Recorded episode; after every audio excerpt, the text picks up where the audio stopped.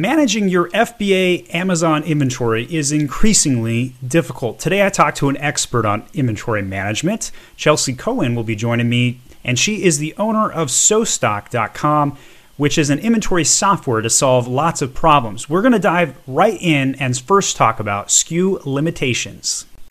Welcome to the My Amazon Guy podcast. Thanks for coming on, Chelsea. Yeah, thanks for having me. Well, uh, everybody, it's on everybody's mind, right? Like SKU limitations. So before we even talk about who you are and why you're here, we're going to jump right into meat and potatoes because I know that's what everybody wants to hear. So, how do you solve for inventory SKU limitations with your inventory software? Uh huh. Okay, cool. So, um, so a couple of things. One is that there's obviously your your limit, right? And you Amazon actually gives you the data on what your limit is they give you the data on what your max ship quantity is. Most people usually find it when they try to put in an order and they can't send in as much as they want. I want to send in a thousand quantity. Amazon will only let me send in 500. What the heck? Exactly. Yeah. So, um, one of the things that happened as soon as this limitation was announced, we knew that we had to see if there was a solution that we could pull from the Amazon API and when you look at the documentation, it is not available. It doesn't look like Amazon's API kicks that data over. So uh, we started digging and we actually found that they do send us the, the data, but they don't they don't have it documented. So we were able to pull that That's, data. Amazon never does that. They never don't trans non-transparency. They're the most transparent company ever. They would never do this. exactly. So so we're able to pull that data, and uh, we have a you know everyone. Most people had to put their third-party warehousing in place. So a lot of uh, a lot of what we were doing in that is not just order forecasting, but transfer forecasting.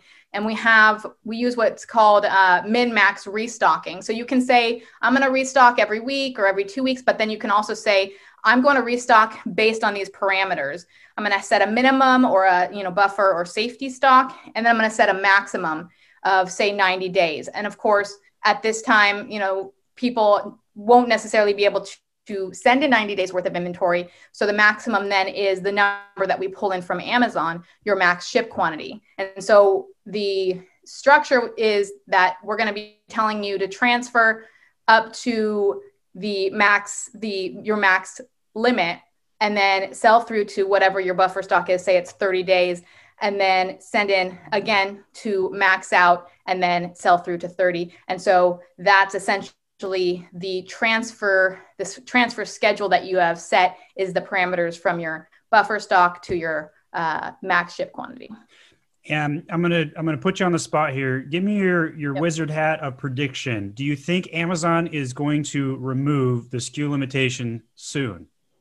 Yeah, I personally, uh, I personally until uh, this morning actually, I was pretty dead set on them not removing it them slowly, incrementally creeping it up, but uh, was connected with Brandon Young, and he seemed pretty confident that they will be removing it. And, and who, who, who is Brandon Young?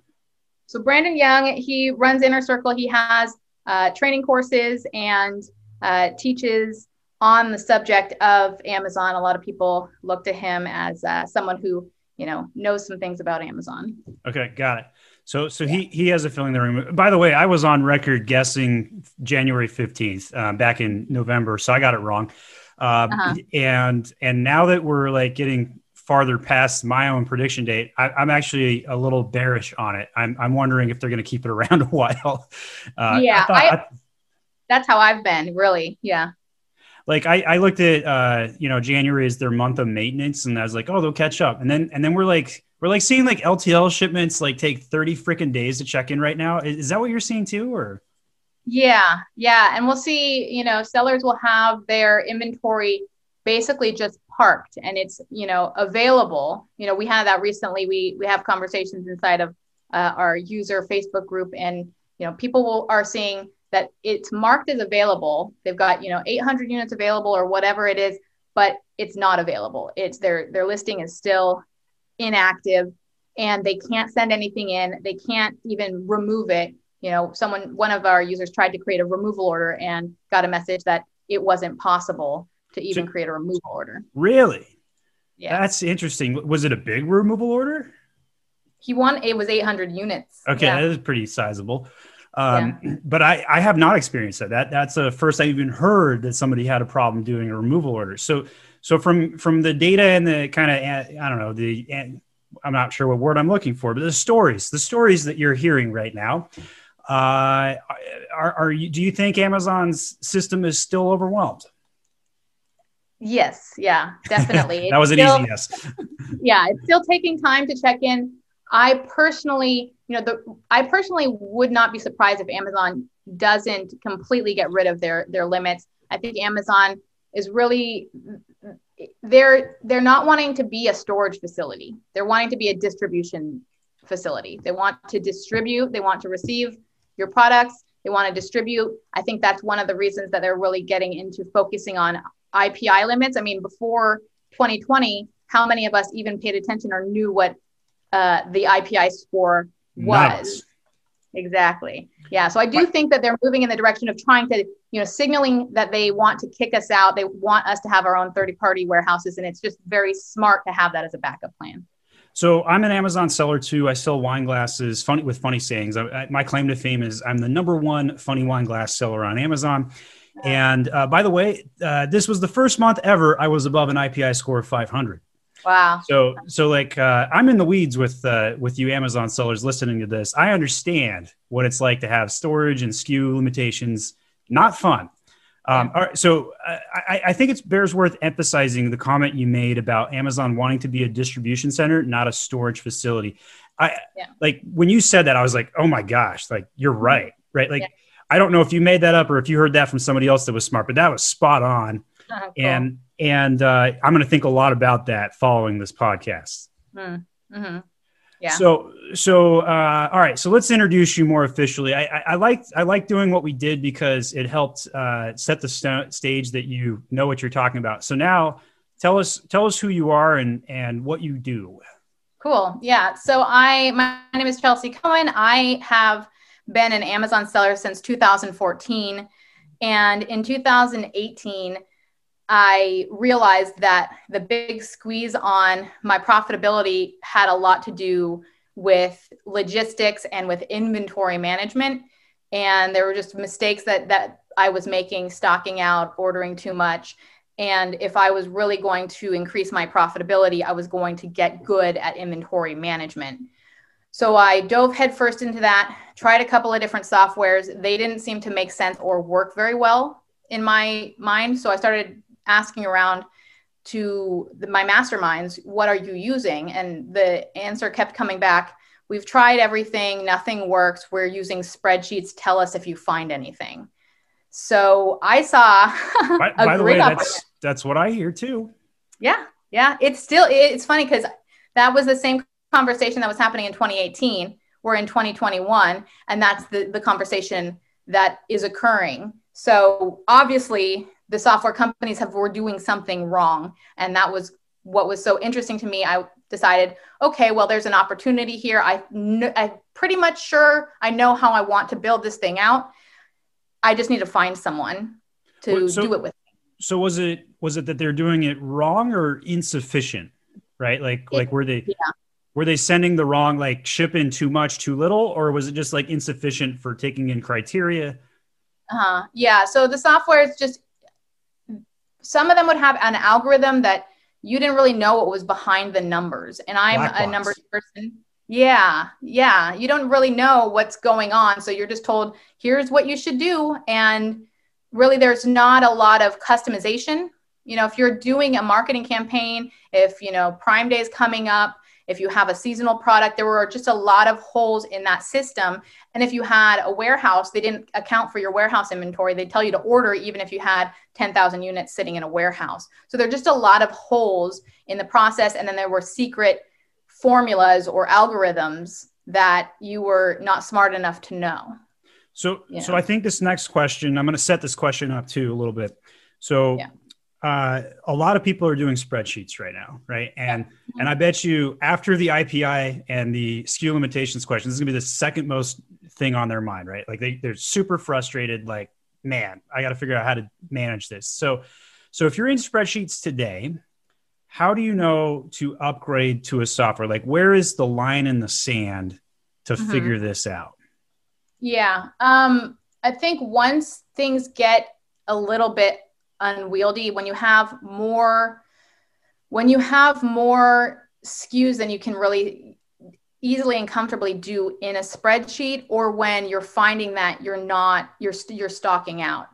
It's I think a portion of it's not really understanding the principles of inventory management, and then a portion of it is that it takes so long. That was what was happening to me. It was taking so long. It t- took up so much of my time. I needed to free up my time. So if you need to free up your time, that would be one of those systems that you would need to start looking at investing in. Um, and it and beyond it taking so long, because it took so long, I would procrastinate, and then it would be too late, and I would should have ordered say a, a week ago. All right, so so you mentioned uh, kind of it's kind of on brand for you to be transparent. So um, I'll tell you how I, I would do inventory management in a spreadsheet today, and then I'm going to let you criticize why the way I'm doing it it's insufficient. All right. Yeah. So so I uh, would take my last 30 day run rate, I would uh-huh. times it by two, and then I would subtract whatever I currently have at Amazon. So let's say, just to make numbers really easy, I've sold 100 units yeah. in the last 30 days, and then I have 100 units at Amazon. Mm-hmm. So 100 times two is 200 minus the 100 that's currently there. And so my spreadsheet would say ship in 100. Mm-hmm. Now, uh, that this is assuming I'm going to do this every two weeks. So whatever my current numbers are, it'll take into account inbound, what's present at Amazon, and, yeah. and just keep rotating through it. So tell me what I'm f- not factoring in and what that could cause. Yeah. Um, yeah. So, you know, one of the principles that we have at So Stocked is that you need to start using an adjusted velocity, especially as you get more SKUs. So, if you had stocked out, you know, say you've got, you know, 40 SKUs, that the the basics of what you're talking about could work if you had not stocked out, if you had not, you know, had a sales spike that wasn't going to repeat itself. You know, say some influencer mentioned you, uh, and there, you know, you had a great sales day. That starts throwing off the the averages, or it starts throwing off the the accuracy of the data. Right? You want to make sure that you're you are applying, you know, these these these rules to something that's actually going to repeat itself. So if a stock out, if you don't want to repeat a stock out, then you need to be filtering. We what we do is called a daily adjusted velocity. And so daily adjusted velocity is looking at your that your time period. So if you if 30 days is what you're using, looking at the past 30 days and looking and seeing if there is are were any sales uh, any stock outs. So if you were stocked out of one of the products for 10 of those 30 days, it's going to take an average of the 20 days you were in stock. Otherwise, you're setting yourself up to repeat a stock out because you don't have the actual true velocity. Okay, so daily daily uh, inventory level velocity that's important. Mm-hmm. Um, so I assume that's part of the seasonality question. Um, does does your does So Stocked allow for like last year number historicals stuff like that? Yes, yeah, you can switch from looking at last 30 days to looking at last year. You know, what did I do last year and it'll plug in exactly the every day what your sales were each day and if you did have a stock out, it'll take an average of what you would have sold if you hadn't stocked out. Got it. Okay. You mentioned that there were some principles of inventory management. Mm-hmm. Walk me through that. What are the principles of inventory management? Yeah. So inventory management um, best practices. I mean, we've got you know the the daily adjusted velocity, which we just talked about. Another good rule of thumb is to have a, a buffer stock, right? That's uh, you're not you're not you're not planning on sending your inventory in before you run out. You're planning on sending it in before you start eating up your buffer stock. That way, if anything goes wrong, you have that little cushion. It's kind of like the the extra gas in the gas tank. Your your empty light comes on and warns you you're running out of gas, but you're not about to, you know, to to be stopped on the side of the road. You can actually get to the gas station and fill up your tank. So that's what Dude, I hate when dude, my wife, you know, she'd be like, you know, Saturday night, she parked the car uh-huh. leaves it on an empty tank. We got to go to church the next day. And I get in the van. I'm like, come on, come on. don't be that. Don't be. Uh, I'm putting my wife on the spot. She's gonna she's gonna elbow me later. Don't be yeah. my wife when it comes to inventory management. All right, don't be don't be doing that. Yeah, yeah, exactly. So buffer stock, you know, and that's you know sometimes when your cash flow is tight, you like to push it a bit, but then you know what if something does go wrong? There's two reasons why why buffers. Actually, there's there's a couple of reasons, but we'll just talk about it. Um, the two reasons. The most importantly, the reason for buffer stock is you know if anything goes wrong you still have that extra cushion. You don't run out. You know if you get stuck in customs if you're shipping from china and then there's a hurricane off the coast of, of china if your supplier can't or your freight forwarder can't find an available container which is something that's happening more commonly right now all of those things you have that extra cushion. The other factor for private label where ranking is everything right? We know stocking out causes you know can can cause your ranking to uh, to decline.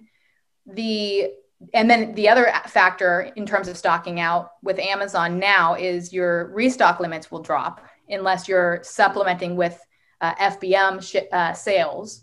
So the the thing that you want to also include into the buffer stock is not to have your buffer stock too low. You want to have enough dispersal throughout the country. So that's a factor that people don't keep in mind is that Amazon is we, we have sellers who ha- get one day prime badges and they'll see their one day prime badges uh, go away when they have too little Ouch. dispersal. That hurts yeah. your conversion rates, guys. Yeah, exactly. That as well as the um, potentially, you know, this idea of geo ranking, where if you, you know, say for example, you don't have enough inventory in the Midwest, you may start to lose a little bit of ranking. You may lose a bid uh, on an ad. Your ads might start going to your competitor because you he has more inventory and you can't hit the two day in that specific area. So it's something to kind of keep in mind that could be happening in the background. We don't really know exactly what Amazon's algorithm is, but there are conversations around the possibility of the, that happening. Even Amazon doesn't know what its algorithm is.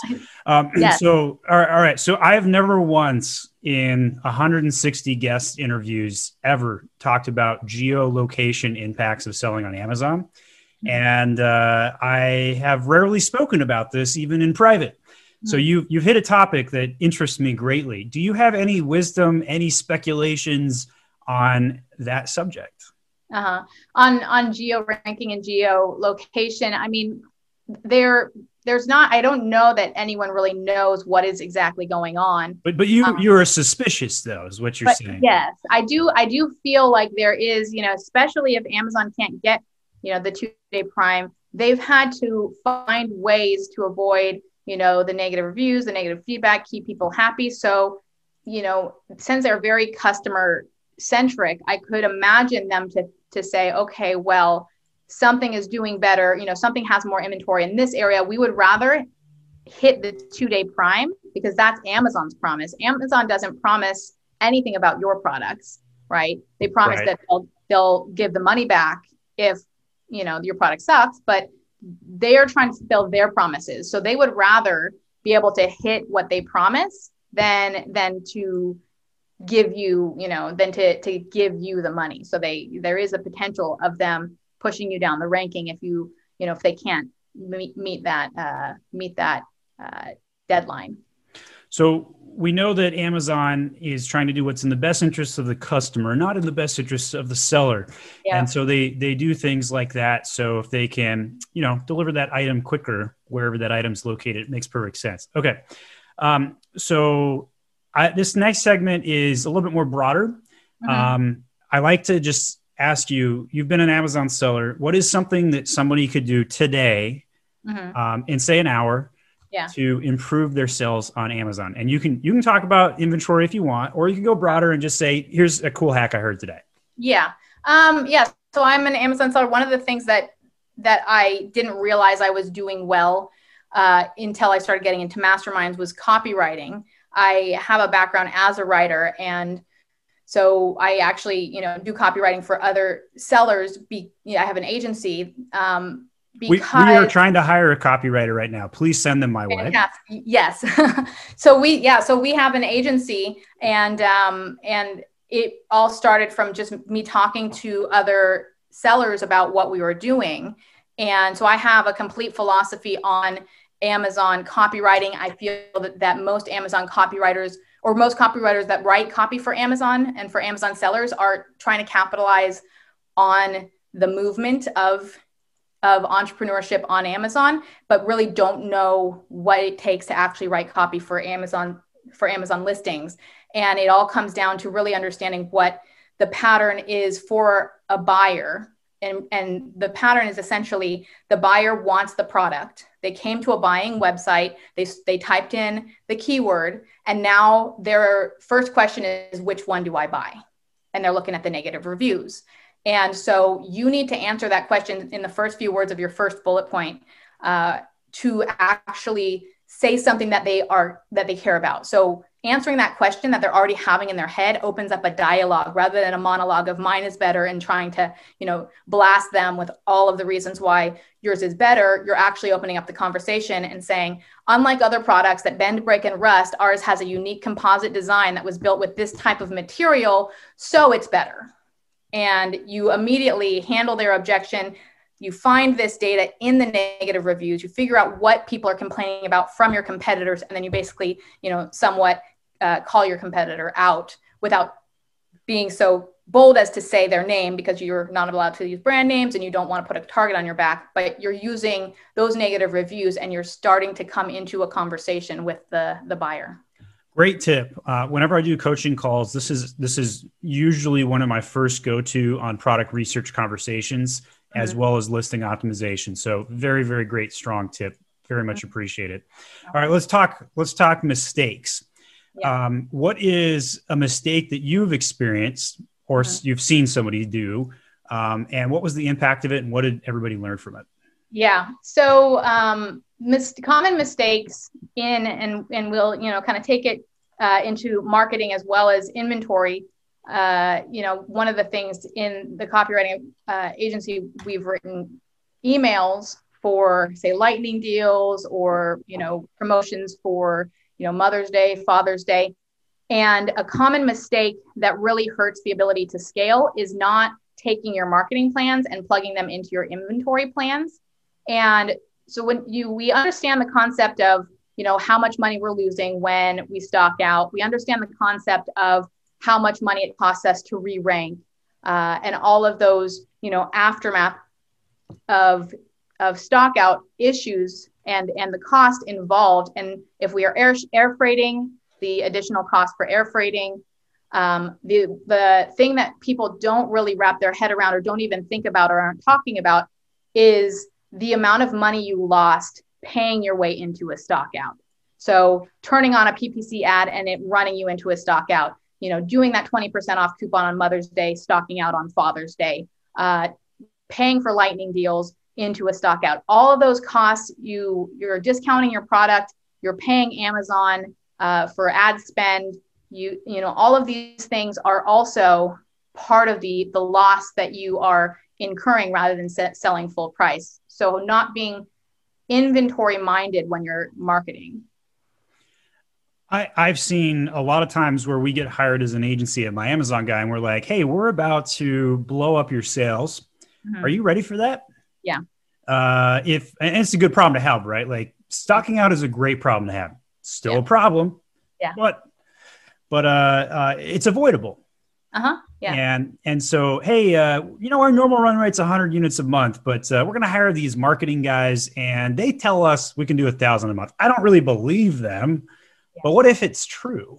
Uh-huh. Yeah. what will happen next? Exactly. Yeah. So so you need to be prepared for that, and so there's you know, first your marketing team sending data to your inventory team, your inventory team should plug that in and say, you know, all of these SKUs are good to go with that current plan. These two SKUs, you can't be that aggressive. You need to back it up. We're going to be back in stock at this time, and we'll plan our future order to increase those sales. And so that's kind of the start of getting the marketing team and the inventory team more coordinated.